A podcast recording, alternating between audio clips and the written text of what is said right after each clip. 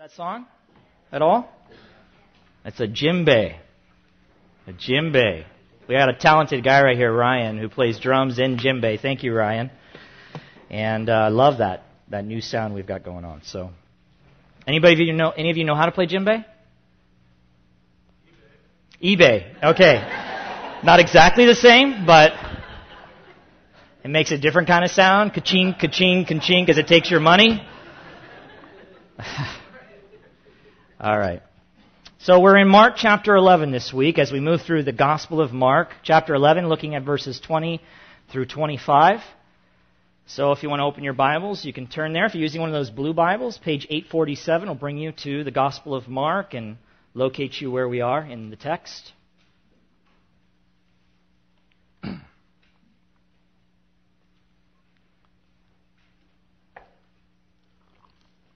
Last week we were talking about the temple, and I made reference to the Western Wall. This is a picture of the Western Wall. I told you you might want to go look it up, also called the Wailing Wall. This is where uh, you'll see the Dome of the Rock right there to the left, which is a holy Muslim shrine. But that wall where all those people are gathered is the remnants of the surrounding of the Temple Mount. Acted, I think, as a retaining wall, and and this is all that's left after the temple was destroyed. And this is where people gather, especially Jews, but even visitors from all over the world, and they come and they pray at that wall. They wail, they cry out at that wall, hoping one day that the temple will be rebuilt. So I thought I'd just show that to you because I have a, a quick story to introduce our text this morning about the wall. A journalist was assigned to the Jerusalem bureau of his newspaper. And so he gets an apartment overlooking the Wailing Wall, which is this thing right here. After several weeks, weeks, he realizes that whenever he looks at the wall, he sees an old Jewish man praying vigorously, which is typical. The journalist wondered whether there was a publishable story here. So he goes down to the wall, he introduces himself, and he says, You come every day to the wall. What are you praying for? The old man replies, what am I praying for? In the morning, I pray for world peace. Then I pray for the brotherhood of man. I go home, have a glass of tea, and I come back to the wall to pray for the eradication of illness and disease from the earth. Sounds pretty good. The journalist is taken by the old man's sincerity and persistence. You mean, he says, you have been coming to the wall to pray every day for these things? The old man nodded. How long have you been coming to the wall to pray for these things? The old man becomes reflective and then replies, How long? Maybe 20, 25 years. The amazed journalist finally asks, How does it feel to come and pray every day for over 20 years for these things? How does it feel? The old man replies, It feels like I'm talking to a wall. Well, beloved, that got more laughter than I expected, actually. You guys are in a good mood this morning. Ah, that's sometimes how Christians feel in their prayer walk with God. They can feel like they're praying to a wall, like their prayers are just bouncing off and not going up into God's ears. So this morning we're going to look at that regarding prayer and, and maybe why that happens Let's look at Mark chapter 11, verses 20 through 25. You can just follow along as I read the text. As they passed by in the morning, they saw the fig tree withered away to its roots. Verse 21. And Peter remembered and said to him, Rabbi, look! The fig tree that you cursed has withered. And Jesus answered them, Have faith in God. Truly, I say to you, Whoever says to this mountain, Be taken up and thrown into the sea, and does not doubt in his heart, but believes that what he says will come to pass, it will be done for him. Therefore I tell you, whatever you ask in prayer, believe that you have received it, and it will be yours. And whenever you stand praying, forgive. If you have anything against anyone, so that your Father also who is in heaven may forgive you your trespasses. So we have a lot to cover this morning in that amount of text. On the inside of your bulletins, if you're new with us, on the left side is an outline that you can use to follow along. Where we're going this morning is we're going to consider two conditions from this text that are crucial to exercising effective prayer. So that our prayer life will not be like that diligent and consistent man praying at that western wall. We will not be praying to a wall, but we will be praying to the God of the universe, and He will hear our prayers, and they will be effective. That's what we hope to accomplish this morning. Two points. The first one is we must have full faith in God, and the second one is, and you will probably find it to be a little difficult, we must pray with full forgiveness of others. So, we'll look to explore that and find those points in the text. Before we do that, let's talk about the context. What's going on around the text? What's the story behind this? Well, if you've been with us, or if you haven't, some of this will be way of reminder. In our text today, it is Tuesday morning. It is Tuesday morning in the last week of Jesus' life on earth before he will be crucified on Friday. He is returning now in the morning early to the temple in Jerusalem, having left the city the night before on Monday. We see that in chapter 11, verse 19. When he gets to the city on Tuesday, he will be questioned and challenged by the religious authorities for his activities primarily that happened in the temple. And you remember from last week and the week before, his casting people out of the temple, his overturning tables, his basically actions in the temple and taking authority and cleansing the temple of the defilement that had taken place. And of course, the temple authorities are upset and want some answers. So we'll look at that next week. But while on the way to Jerusalem, to the temple, they passed by the fig tree that Jesus had cursed on Monday, the previous day, when they were taking the same route to Jerusalem. And just to remind you, here's what he said to the tree, chapter 11, verse 14 of Mark. He said, May no one ever eat fruit from you again. And his disciples heard it. Now, we talked about all of that, and we're not going to review what that was all about, what it meant, what the significance of it was. But today, Peter now is stopping to call attention to the shocking condition of that tree. So it's one day later. The day before on Monday, it was full of leaves. The text says in leaf. It was vibrant. It was alive. But now, on Tuesday, it has withered away to the roots. In other words, the tree that was totally alive on Monday was thoroughly dead on Tuesday. Beloved, if you don't know anything about trees, that's not normal. Okay? They do die, but not usually that quick. To the sound of surprise at what happened to the tree, Jesus now responds by taking the opportunity to teach his disciples about what is necessary to have or exercise effective prayer. That's where we're going this morning. So, that brings us to the first point. We must pray with full faith in God. Full faith in God. Look back at the text, chapter 11, verse 22. And remember the context. Remember that Jesus is responding to their shock and surprise at the power of Jesus' words when he cursed this tree. And so, how does Jesus respond to them? He says, Have faith in God. Have faith in God. Now, beloved, note that Jesus did not say, have faith in yourself. He did not say that. He did not say, have faith in your faith. He did not say that. He did not say, have faith in your earnest and heartfelt prayer. So even if it was, a, hey, I really prayed, it was deep from my heart, he doesn't say to have faith in that. He simply says, have faith in God.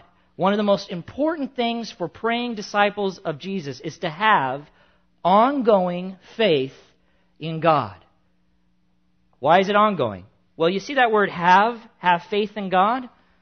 In the original language, it's in the present imperative, and that probably means absolutely nothing to most of you, and that's okay.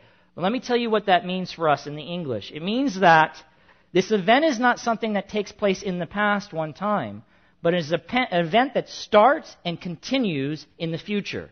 In other words, we are to have faith and continue to have faith in God in regard to our prayer life. Now, this was really kind of a soft rebuke. A soft rebuke. There was no need for the disciples to be surprised by the rapid death of the tree if they understood that the source of power behind Jesus' words was God. It was God. What is it, beloved, for the one who from nothing created the universe and all that is in it in six days to bring to nothing a tree in one day? It's nothing. It's no big deal for God. It's no problem. The outcome should not have been shocking at all. They shouldn't have been surprised. For instance, as an example, if I were to walk by a house and I saw Billy Bob out there with his single hammer and I asked him what he was doing and he told me, I'm going to level the house, and I came back the next day and there was nothing left, I would have a reason to be surprised, right? That's just not normal. But if I knew that he brought in heavy equipment during the day, wrecking balls and whatever those things are called for. I don't know. I just forgot all of a sudden. Left my mind. These things that destroy things, the things guys really like. If he brought all that stuff in, then of course it's no surprise that he could level the house in one day. He had heavy equipment. God is our heavy equipment, beloved. He is our heavy equipment. He does what we can't possibly ever accomplish on our own. And so Jesus is just saying, guys, really? Have faith in God.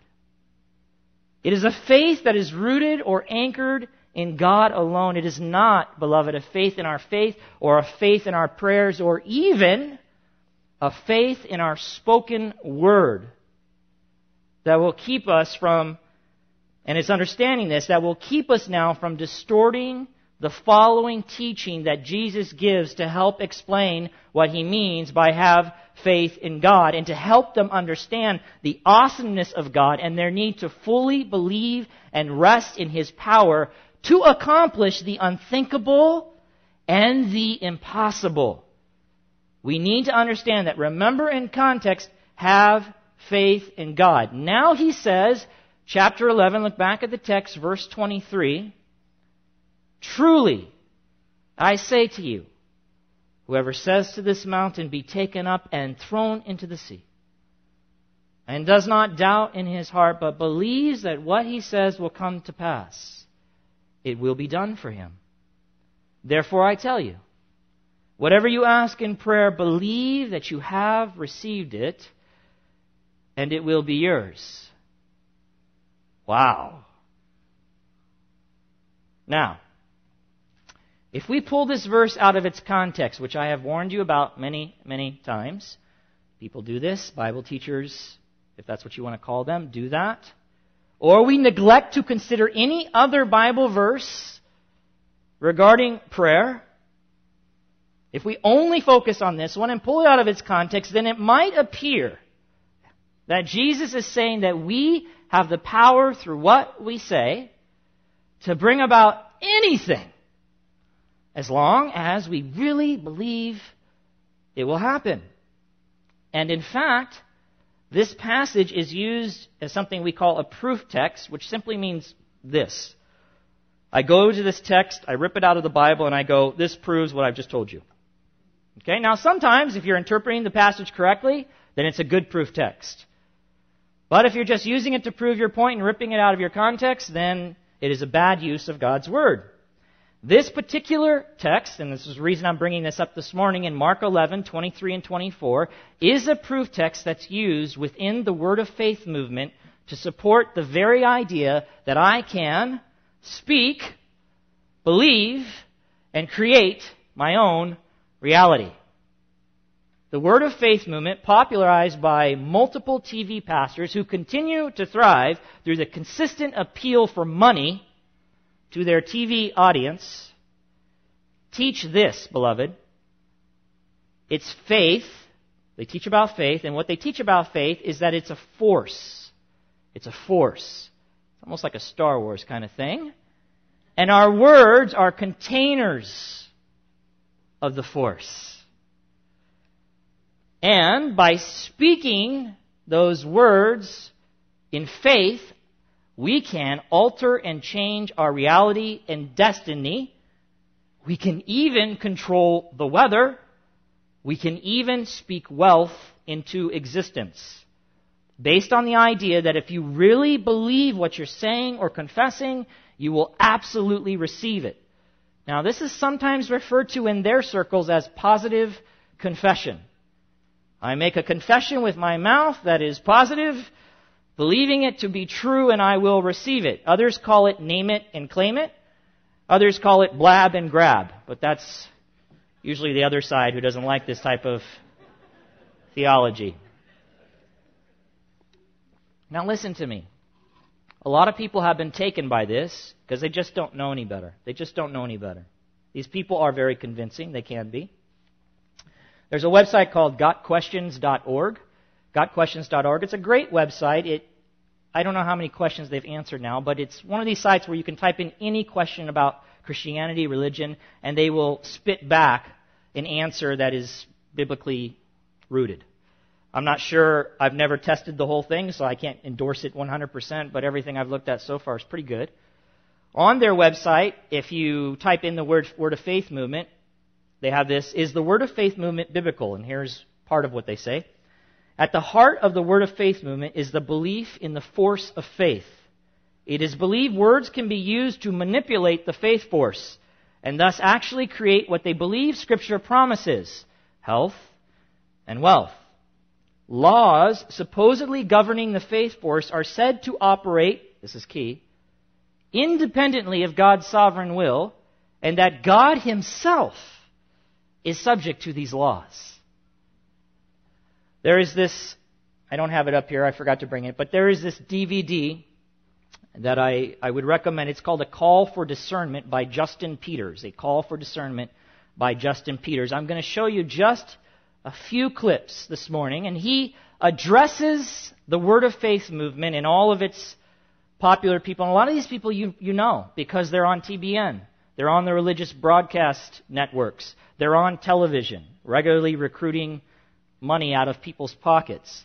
This is part of their theology, and I want to just focus on this positive confession this morning and show you I am not making this up. I wish I was. I wish this was not the case. But it is. And let me read to you one more time Mark 11:24.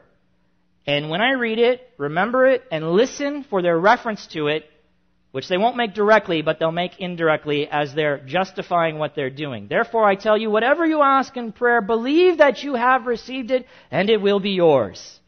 Okay. So here's the first video. Hopefully.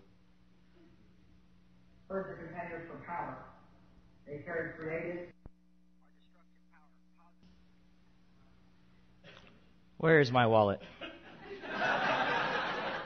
I left it in the back. I want to get started right now because it is empty because I am married and I want to speak. I'm going to overcome that in the name of Jesus.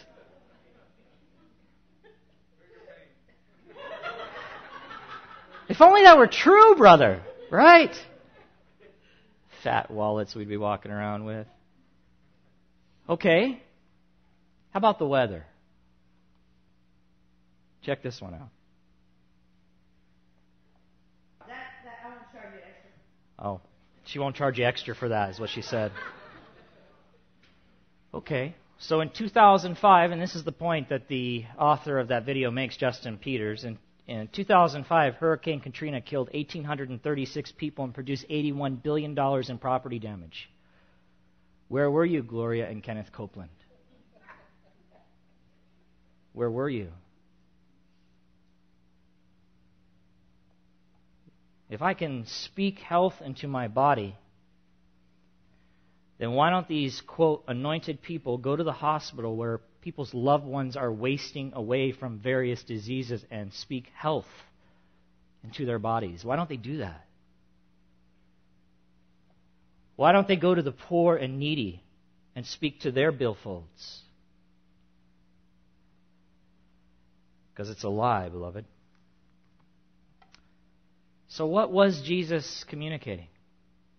What was this really all about? It certainly is not about this faith force and our ability to call upon God to serve us as we exercise our faith force and call upon whatever it is we desire, whether it be having tornadoes move around or our wallets get full or our, our bodies somehow heal.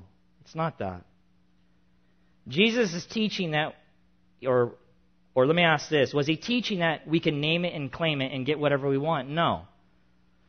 Or another question might be, do we lack health or wealth because we haven't tapped into some secret that Jesus wanted his disciples to know a few days before he was going to the cross to be crucified? Is that what's going on? That's the text, that's the context. You know what? I'm about to get killed. I want to make sure you guys know how to have perfect health and be wealthy and control the weather. So let me give you some advice on prayer. No. If that was what Jesus was teaching his disciples, they missed it.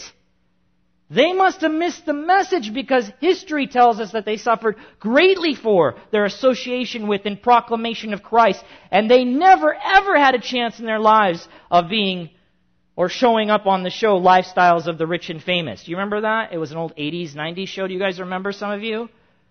This is lifestyles of the rich and famous. It was whatever his name was, Leach or something. He'd always finish the dumb show with champagne wishes and caviar dreams. And they would just show you all how wonderful people's lives are, the rich and famous, and how you don't have any of it. And you'd be like, oh, that's great. These, the apostles, the disciples of Jesus Christ, never had a chance of being on that show. I guess they, they missed what Jesus was saying. He wanted them healthy and wealthy and famous and, and just full of life in, in this kind of way. They missed the message, obviously. Now, they didn't miss anything because that's not what Jesus was communicating. And I think what Jesus was communicating is really simple, but people complicate it or they try to make it mean more than Jesus ever intended it to mean. To begin with, beloved, as we look at the text, Jesus used a form of speech. We've talked about this before. It's called hyperbole. Hyperbole. It's a deliberate and obvious exaggeration used for emphasis or effect. For instance, if I say I have a million things to do today, what does that tell you? I have a lot to do. Does it mean I literally have a million things to do? If my wife says it, I tend to believe it. But if I say it, it is certainly not true in the literal sense. It is the same kind of language and style of language that Jesus used in Mark 9:47 when he said, "And if your eye causes you to sin, tear it out. That was a message I did on the intolerance for sin. So did Jesus mean literally tear out your eye if it's causing you to sin? No. But he wanted you to understand how serious sin was. How radical your behavior should be towards sin in your life. Hyperbole. Mark 11, 23, look back at the text. Truly, I say to you, whoever says to this mountain, be taken up and thrown into the sea, and does not doubt in his heart, but believes that what he says will come to pass, it will be done for him. Important. Remember the context, beloved. Peter was surprised by the complete death of a tree that Jesus cursed only 24 hours ago. And so Jesus is saying, that is really nothing.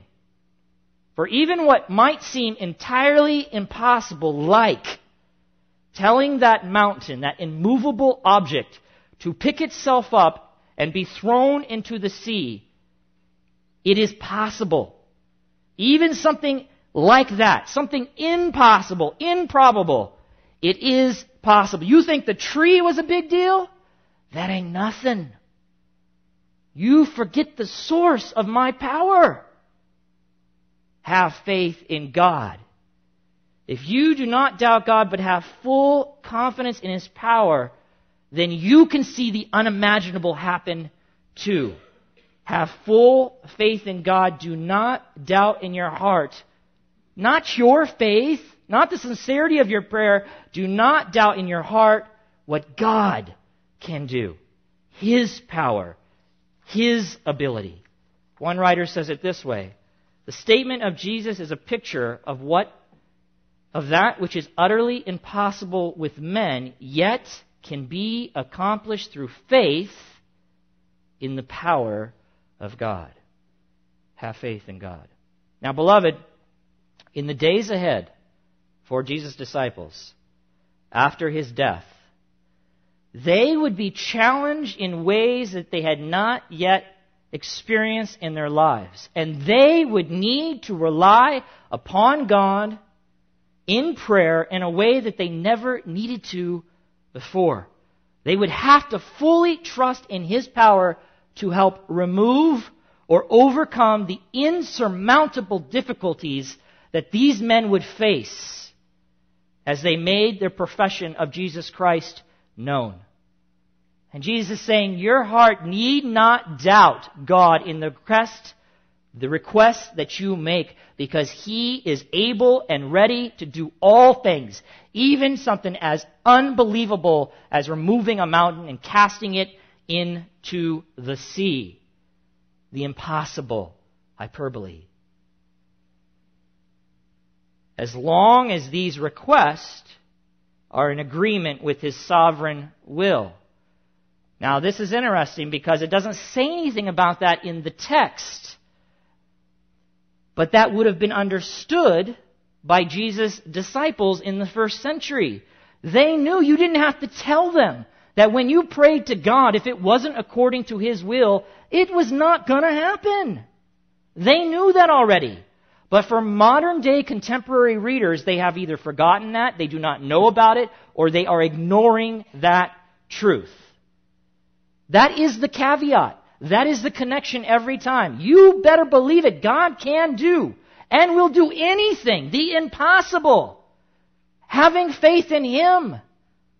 And we can count on it. We can take it to the bank if our request be according to His will.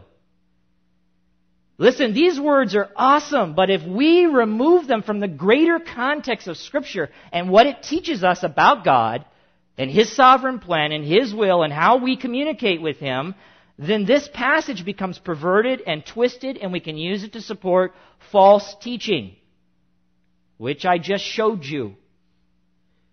Like, faith is a force and I can operate it independently of God's will, or that God's will is to do my will when I exercise my faith force. You're just standing there waiting. You know, Jeremy, I would like to help people, but because you have not asked and you have not believed, I, my hands are tied. So it's just not going to happen. I would like to make you rich, Jeremy. But because you have not asked and you do not believe, your wallet is empty. Listen, Ask yourself these questions, just as an example. Why does Paul say to the church in Ephesus, right before he leaves them, he's getting, he's going away. This is a church that he planted. He's going to have to go do some other business. And he says this, I will return to you again, if God wills. Acts 18:21. Why does he say to the Christians in Rome in chapter 1 verse 10 that he was asking in his prayers that somehow by God's will, he might succeed in coming to see them. Why do that, Paul? Why not just believe? Name it and claim it. Right? Why not do that? And it will be yours. Why do you continue to qualify your prayers with it having to be God's will? Why? Because God does not answer to us or act as some cosmic genie eagerly waiting to fulfill our commands. But beloved, you can take it to the bank. He will accomplish what we ask of him in faith if it is according to his will, no matter how impossible our request might seem to us and to others. That is the truth you need to take away from this passage. Just to give you a real world example of that, we have been praying for my mother in law forever. That she would come to a place where she would be saved. And if you knew my mother in law, then you would know that seemed quite impossible. Something has recently happened where in her home now, she has a Bible. She meets with my wife and another lady every week for Bible study. She is memorizing Bible passages. She has put the Bible on her iPad in three or four different forms. This is, to me, it was an impossibility. Praying, believing, hoping, trusting. Beloved, you know what else seems impossible in our lives sometimes? Our sin and overcoming it. You think it's God's will for you to be able to walk away from your sin, to say no to your sin? I'm going to tell you right now, in case you don't know, it absolutely is. And so you can go to God in absolute faith, without doubting, trusting He can remove what seems unmovable in your life. And you can overcome sin in your life through, not my power, please, through His power alone. Just a few examples. And then when you consider 1 John 5, 14 through 15, maybe this will make some sense. And this is the confidence that we have toward Him, that is God, that if we ask anything according to His will, if we ask anything according to His will, you know what? He hears us. And then John says, and we know that what He hears, sorry, and if we know that He hears us in whatever we ask, whatever we ask what? According to His will, right? Context. If I just took verse 15 and ripped it out and said, listen, it says right there, whatever I ask, whatever I ask, I'm gonna have. No, look at verse 14. Whatever I ask according to His will, then He hears us, and if we know that He hears us in whatever we ask, we know that we have the request that we have asked of Him. We know it. We know it, and that is exactly what Jesus says in chapter 11 verse 24 of Mark. Look back at the text. Therefore I tell you, based on what I just said, I'm explaining this to you, Jesus is saying, whatever you ask in prayer, believe that you have received it and it will be yours. In other words, believing in the power of God when you ask for something according to God's will, beloved, it should place you in the mindset that it is already a done deal. It's a done deal. Since nothing can resist or overcome the sovereign will of God. That beloved is unleashed upon this world as God's people pray with faith, trusting in God's power to do the most amazing things. Okay. I'm running out of steam. I can feel it. I had a lot to cover, so I'm talking really fast. But listen, because of these truths, it has been rightly said that the work of prayer is really the process of aligning our wills with God's will. Aligning our wills with God's will so that we will have what we ask. Why? Because we will ask to have what God wills to give. And then you can have absolute confidence and faith that it will be yours. So if we want to exercise effective prayer, beloved, we must have or pray with full faith in God. And here's a really fun one for us this morning. We must pray with full forgiveness of others.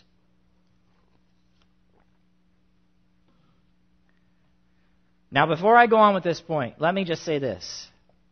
It is important for us to continually recall and remember that we are completely dependent upon God's grace to do anything that Christ has asked us to do. If I think I'm going to accomplish this in my power, please, I'm going to fail. I'm not going to pray effectively. I'm going to end up praying to a wall in a sense. But by God's grace, I can do this. I can have faith in Him alone. I can remove the doubt, believing in God and His supernatural power. I can, through His grace, begin to understand and know His will so that my prayers are done according to His will. And beloved, by His grace, I can pray with full forgiveness of others. Look back at the text, Mark 11:25, and says, "And whenever you stand praying, Forgive. If you have anything against anyone, so that your Father also who is in heaven may forgive you your trespasses. That's a little odd, actually, if you just read that. You can keep that up there for a second. When you just think about that passage, what? We're talking about prayer and stuff. All of a sudden, why you got to go throw forgiveness in this thing? Got to mess it all up. I mean, I can do the faith thing, I think. Uh, I'm not sure. And why are you attaching forgiveness to the Father's forgiveness? Jesus, why do you complicate things like that? But actually, it's very simple. That's what makes it so hard. It's so clear. But it doesn't mean it's easy to follow. When we bring our prayers before God, and Jesus mentions them standing, that's just because that was the common way for the men, the women to stand. They would stand and pray, but it was not the only way. So there's not something magical in our posture when we pray. He was just speaking to them in terms they would understand. There is something we must do, though, when we come before the Lord and pray. Let's just break it down. What is it? Yeah, it's right there, right? And wherever you stand praying, forgive. Forgive what and who? Come on. Forgive what and who? It, has got to be some limitations on this. Oh, anything against anyone. Forgive anything you have against anyone. In other words, who has hurt you or done something to you that has caused you to hold a grudge or to feel bitterness or resentment toward them. Oh boy, I don't know. I don't know. Well, how about this? It might be good for us to ask what that word forgive in the original language means. What are the, what are the meanings that can be applied to that? Maybe there's something there. Uh, maybe a loophole we can get out of this. Okay, so, guess what it means? Dismiss. Dismiss. The original word there, forgive, it can mean dis- dismiss. Now, you know this word because in a court case, when the judge says, I'm done, I'm not going to hear the facts of the case, it is dismissed. What that means is, they don't even qualify for me to hear. Take your business out of my courtroom. I don't want to hear it. Think about that. I dismiss. So we'll go through a few more just for fun. Leave behind abandon, send away, let go. Let's try this here. Let's see. When we come before the Lord in prayer, we must dismiss anything we have against anyone. We must leave behind anything we have against anyone. We must abandon anything we have against anyone. We must send away anything we have against anyone. We must let go of anything we have against anyone. We must forgive. We must forgive. And the definition of our English word that we use, forgive, the reason it is the word that they translated here for the text, it makes sense because here's our definition. It means to stop being angry about or resenting somebody or somebody's behavior, to excuse, to excuse or overlook somebody for a mistake, a misunderstanding, a wrongdoing, or inappropriate behavior. Guess what else we use the word forgive for? Financial debts. Right?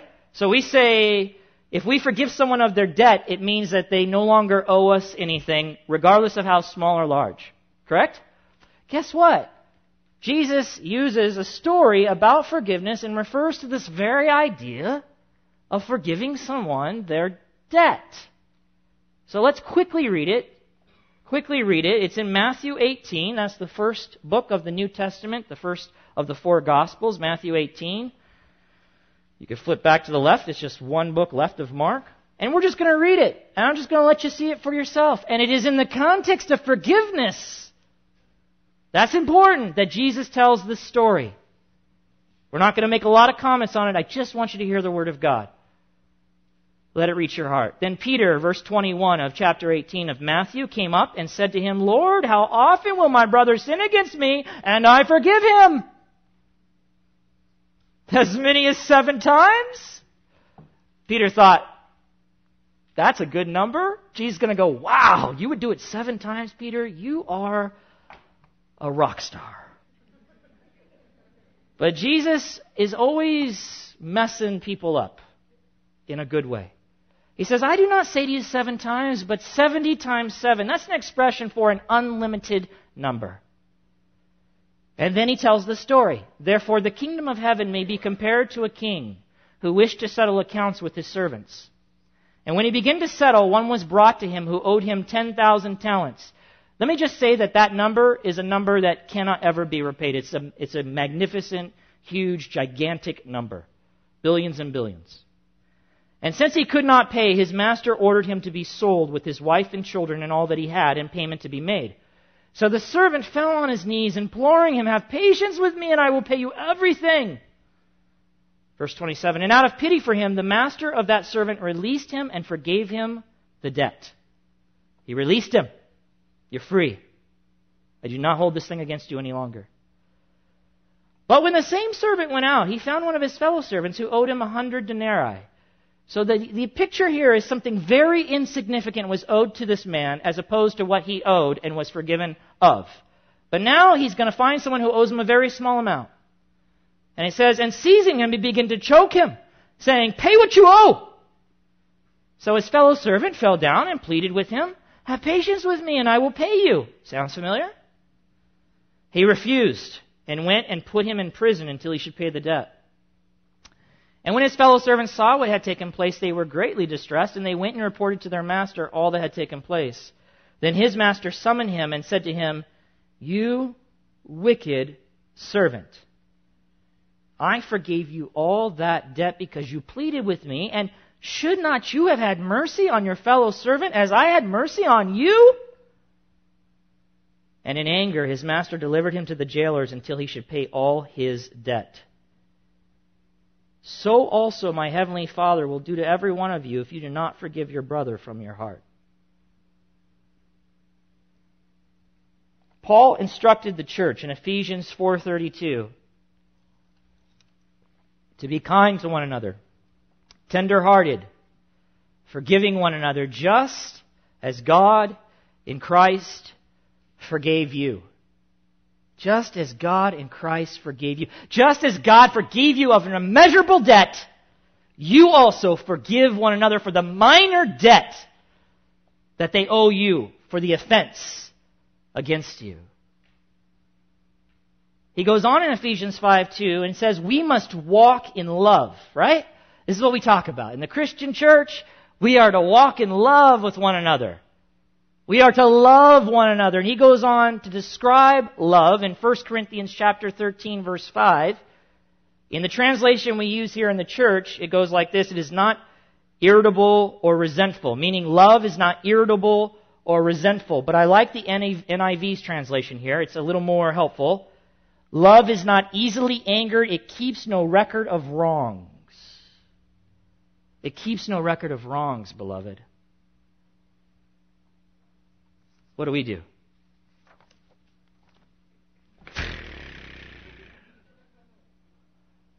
On 1110, right? 10 years ago. Women are better at this, we admit.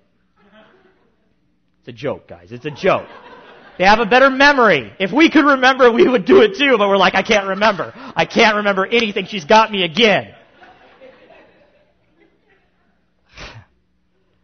We keep a record. That's not love. I have seen an unwillingness to forgive destroy marriages, beloved. Wreck them.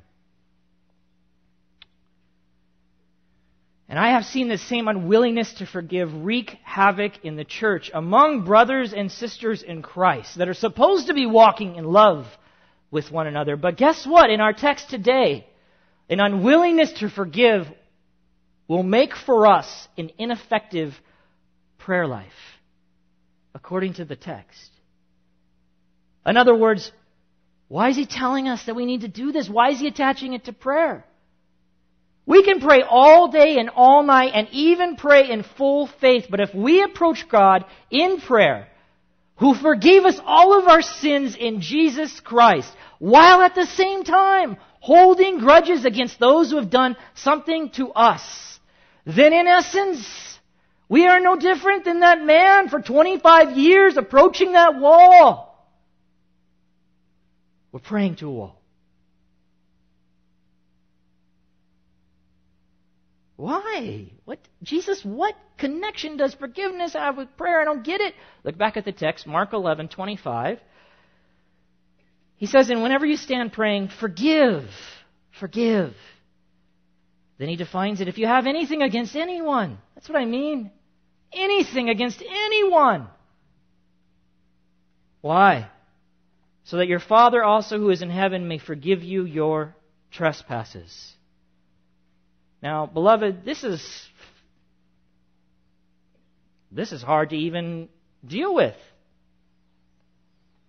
But we should be careful to note this cannot mean that Jesus is making reference to the Father's eternal forgiveness for believers that they have through Jesus' death and resurrection that secures their salvation once and for all. It cannot mean that. If it does mean that, then what Jesus is saying here is our salvation is linked directly to our forgiveness. In other words, if we have any unforgiveness, then we are unsaved. Well, man, that's, that's ebb and flow. We could save, not save, save, not saved. And then it would be an ability of my own to get my way into heaven. Oh, the reason I'm here is because I have such a forgiving spirit. Unlike Bob over there who couldn't forgive me for what I did to him 10 years ago, that's why he's suffering in hell. That's not, that's not going to be the case. I'm going to be in heaven because of Jesus Christ and the forgiveness I have through him as he was punished on the cross for all of my sins, including unforgiveness. Romans 8:1 says there is therefore now no condemnation for those who are in Christ Jesus. Romans 5:1 says, "Therefore since we have been justified by faith, we have current possession, peace with God through our Lord Jesus Christ." And we read it earlier in Ephesians 4:32. It speaks of God's forgiveness as a present reality for Christians. Paul says we have been justified before God if we have trusted in Christ. Or as he forgave us in Christ. It's a present reality. We have forgiveness if we've placed our faith in Jesus Christ. So what is Jesus talking about then? And let me just add one more thing, because I love to talk. The reality is, is that when you come to Christ, that's when you really start to realize all the unforgiveness you have pent up inside. So it can't possibly mean that. Otherwise, I would never be able to be saved. Because it is the reality of the Spirit in my life as I read the Word of God that I start to come to grips with, wow, I do have resentment. I do have bitterness. I do hold grudges against him or her or them and Lord begins to work in your life. Begins to help you release it, throw it away, cast it off, abandon it, dismiss it, forgive. So what is Jesus saying? Well, we have this acronym when we tell people or try to help people know how to pray. It's called ACTS. And so we just use the first letter from in the word. So ACTS begins with A. So adoration. So I'm praying to God. How do I do it? All right, adoration. I tell God how awesome He is. Okay? Something like that. C, confession. I confess my sins before my holy God. Right? Why do I do that? Because He is faithful and just to forgive me of my sin and cleanse me from all unrighteousness. 1 John 1 9. So I'm confessing that sin. I have the promise of forgiveness because of Jesus Christ, but it is my responsibility. I continue to just confess that sin before God. T, thanksgiving. I give God thanks for all the incredible things He's doing in my life and in His world. And the final one is S. It means supplication. That just means asking for things I want. You know how we pray?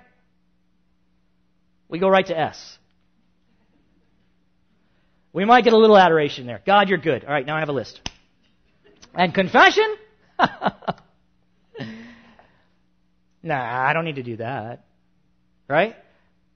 So the reality is, no, we do need to do that. We are continually confessing before God our sin because we as Christians continue to struggle in this body, in this world with sin. By struggle, I mean a real fight. We're fighting through the power of the Spirit. So we need to continually ask for God's forgiveness, which results in, according to 1 John 1 9, a cleansing away of the filth of sin in our lives. This is not bringing salvation to us. We have that in Jesus Christ. But this is an ongoing cleansing of the defilement, of the filth of sin that we pick up by living in this sinful world and in these bodies that are still corrupted by our own old sinful habits. This process is called progressive sanctification. It's an ongoing work that God does. And part of that work is coming to God and saying, I confess, which simply means I agree with you, God. This is vile, this is wicked, this is ugly, and I don't want it in my life. I want to see it like you see it. It doesn't belong. I want to put it off, abandon it, and I want to walk in the opposite direction in repentance and truth and life. But beloved, if we refuse to forgive others and at the same time expect the forgiveness from God that cleanses us from that stain of sin, from that filthiness, then we are acting no different than the wicked servant that I just read about in Matthew 18. And if you remember, he, God, or the master in there did not treat the servant favorably. He did not treat him favorably for his attitude of unforgiveness towards others.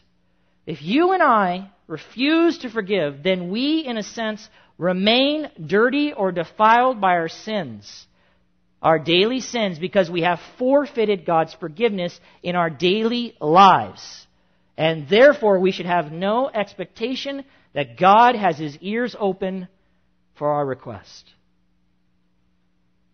Now, don't confuse mercy with obedience. Because I'm sure someone will say, listen, Jeremy, I've been holding a grudge for a long time, and I pray to God, and God has answered my prayers.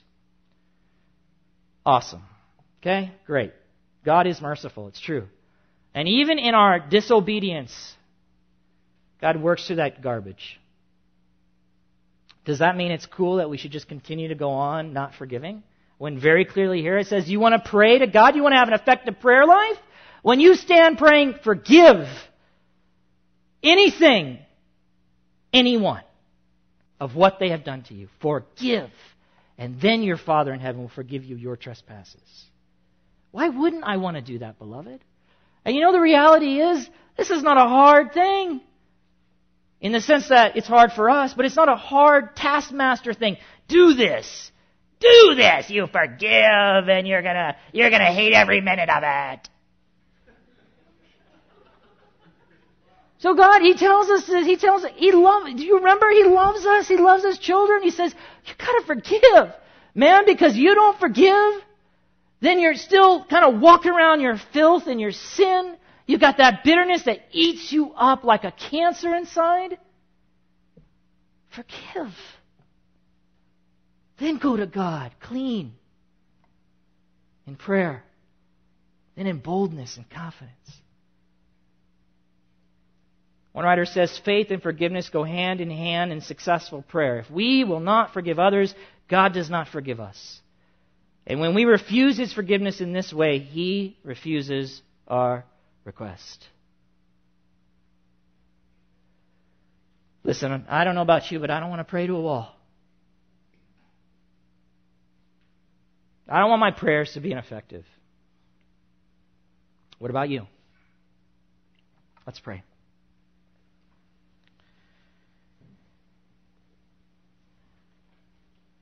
Father God, do as we ask every week, we humbly come before you as the holy and righteous one. We ask that you would accomplish your work in the hearts of your people through the hearing of your word as your spirit that dwells within applies it and gives us the power to obey it.